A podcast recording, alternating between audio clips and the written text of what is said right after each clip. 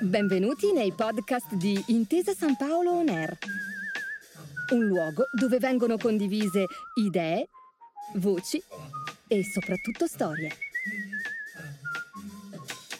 Buon ascolto.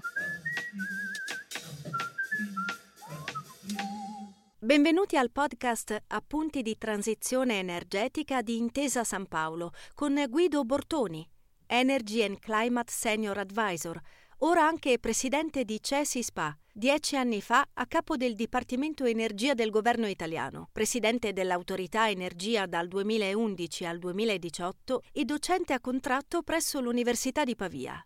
In questo podcast Guido Bortoni ci accompagnerà attraverso i fondamentali della transizione energetica.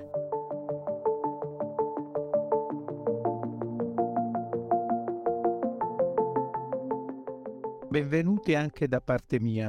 Sono Guido Bortoni e sarò con voi in questa navigazione nel mare della transizione energetica per capire assieme la narrativa dietro le politiche e le notizie che sentiamo tutti i giorni. Siccità record. Il 2022 è l'anno con meno pioggia dal 1800, cioè da quando vengono rilevati i dati a livello nazionale. L'anno nero dei ghiacciai delle Alpi. Nell'estate 2022 perdite fino ad ora impensabili. Basterebbero 17 estati così per dire addio ai ghiacciai presenti sull'arco alpino. E ancora, allarme ONU sul clima. Tra 14 anni sciare a Cortina potrebbe diventare impossibile. Uragani. Dopo Ian, ora arriva Orlene saranno sempre più frequenti. Vediamo se rischia anche l'Italia. Notizie dall'Italia, notizie dal mondo. I cambiamenti climatici a cui stiamo assistendo stanno alterando profondamente il mondo in cui viviamo. Ad esempio, fenomeni climatici quali caldo anomalo, siccità, fenomeni estremi, come ad esempio gli uragani, le bombe d'acqua, le nevicate pesanti e quant'altro. Questi sono sempre più frequenti ed intensi. Quali sono i motivi di queste alterazioni?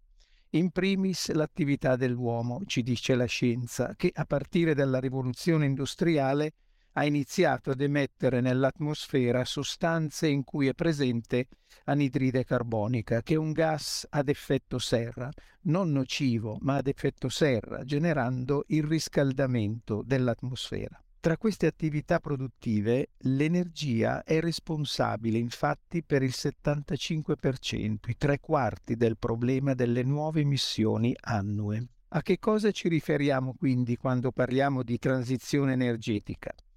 Ad una trasformazione dei modi di produrre, rendere disponibile, conservare e consumare energia in maniera più sostenibile per consentirci di avanzare di svilupparci e sfruttare le risorse disponibili, ben inteso senza compromettere il contesto e lo sviluppo delle generazioni future. Rimanere immobili, tra l'altro, rispetto alla transizione energetica significa non voler trovare una soluzione al problema. E l'energia è un problema, ma può essere anche gran parte della soluzione, ma la dobbiamo trasformare Ecco perché si parla di transizione energetica. La nostra transizione riguarda tutte le fasi della catena del valore energetico, in particolare le fonti di energia primarie, quelle che conosciamo, quindi le rinnovabili, il nucleare o le energie da fossili, i vettori, mezzi e tecnologie che rendono disponibile e utilizzabile l'energia, come ad esempio l'energia elettrica e il gas, e i consumi finali, cioè i nostri usi energetici. Governare la transizione significa guidarne la decarbonizzazione, una parola abusata, ma la vedremo in tutte le fasi successive. Per decarbonizzazione si intende la riduzione delle emissioni di carbonio nell'atmosfera, ad esempio la CO2, che appunto alterano il clima, cioè fanno sì che l'atmosfera non riesca a smaltire il calore irradiato dal Sole e proveniente dall'interno della Terra. Per fare un esempio, è come se la Terra fosse rivestita da una coltre pesante che blocca il calore, riscaldando in maniera anomala il pianeta e originando un'estremizzazione dei fenomeni meteo quindi le alluvioni, le bombe d'acqua, le siccità, perché rimane più energia libera nell'ambiente, nell'atmosfera e quindi ciò agita i fenomeni meteo. Il cambiamento climatico rappresenta una minaccia urgente e potenzialmente irreversibile per le società umane e per il pianeta. Richiede pertanto la massima cooperazione di tutti i paesi, con l'obiettivo di accelerare la riduzione delle emissioni dei gas a effetto serra. Alle 19.26 del 12 dicembre 2015 il presidente della conferenza e ministro degli esteri francese, Laurent Fabius, ha annunciato all'assemblea plenaria riunita da ore. L'accordo di Parigi sul clima è stato adottato. Corretto, limato e rivisto in 12 giorni e notti di negoziati a Le Bourget, alle porte della capitale francese, alla fine le delegazioni di 196 paesi hanno appianato le divergenze e hanno appoggiato l'accordo.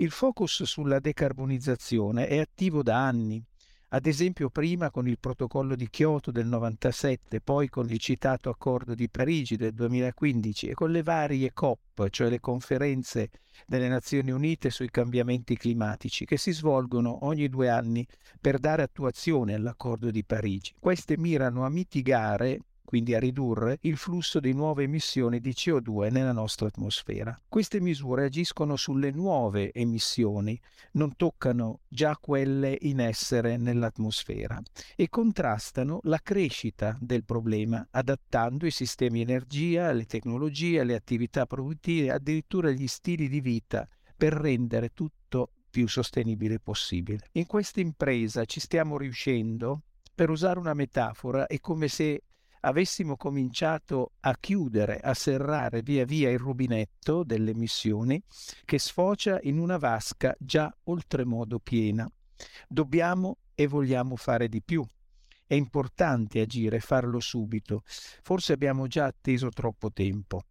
Lo stock, quindi il contenuto di CO2 nell'aria, è oggi pari a 415 parti per milione rispetto ai 300 dell'epoca della rivoluzione industriale della fine del 1700. E sullo stock, ad attuali condizioni, anche tecnologico, non possiamo agire un granché. Dobbiamo e possiamo agire adesso sulle nuove emissioni di cui dicevo prima. Se affrontiamo infatti il flusso di nuove emissioni annuali, aiutiamo l'assorbimento naturale della CO2 già emessa da parte del pianeta, perché la Terra assorbe la CO2 solo con velocità molto bassa rispetto alle nostre emissioni.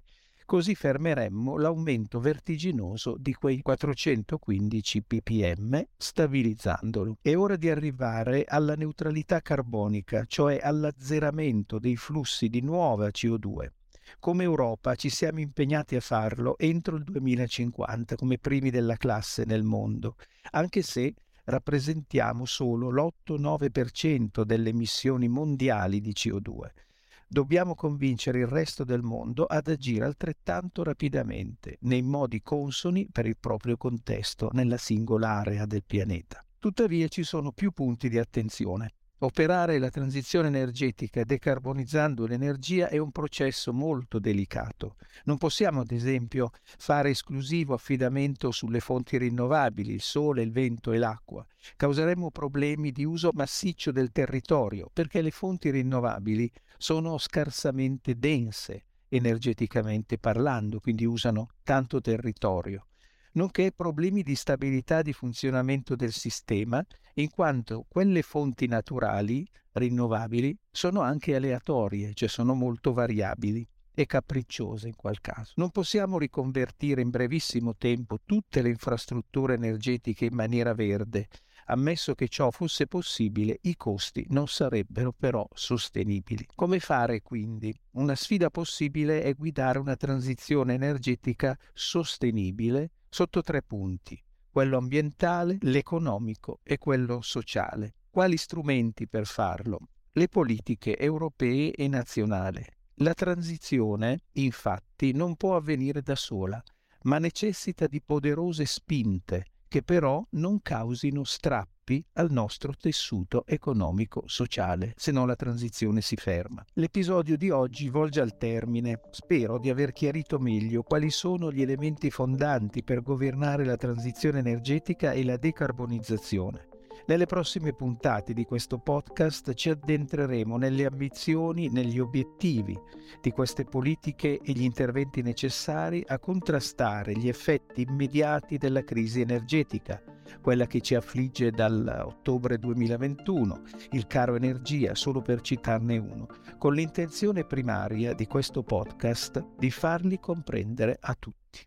Le fonti dei contributi sono indicate nella sinossi. Grazie per aver ascoltato i podcast di Intesa San Paolo On Air. Al prossimo episodio.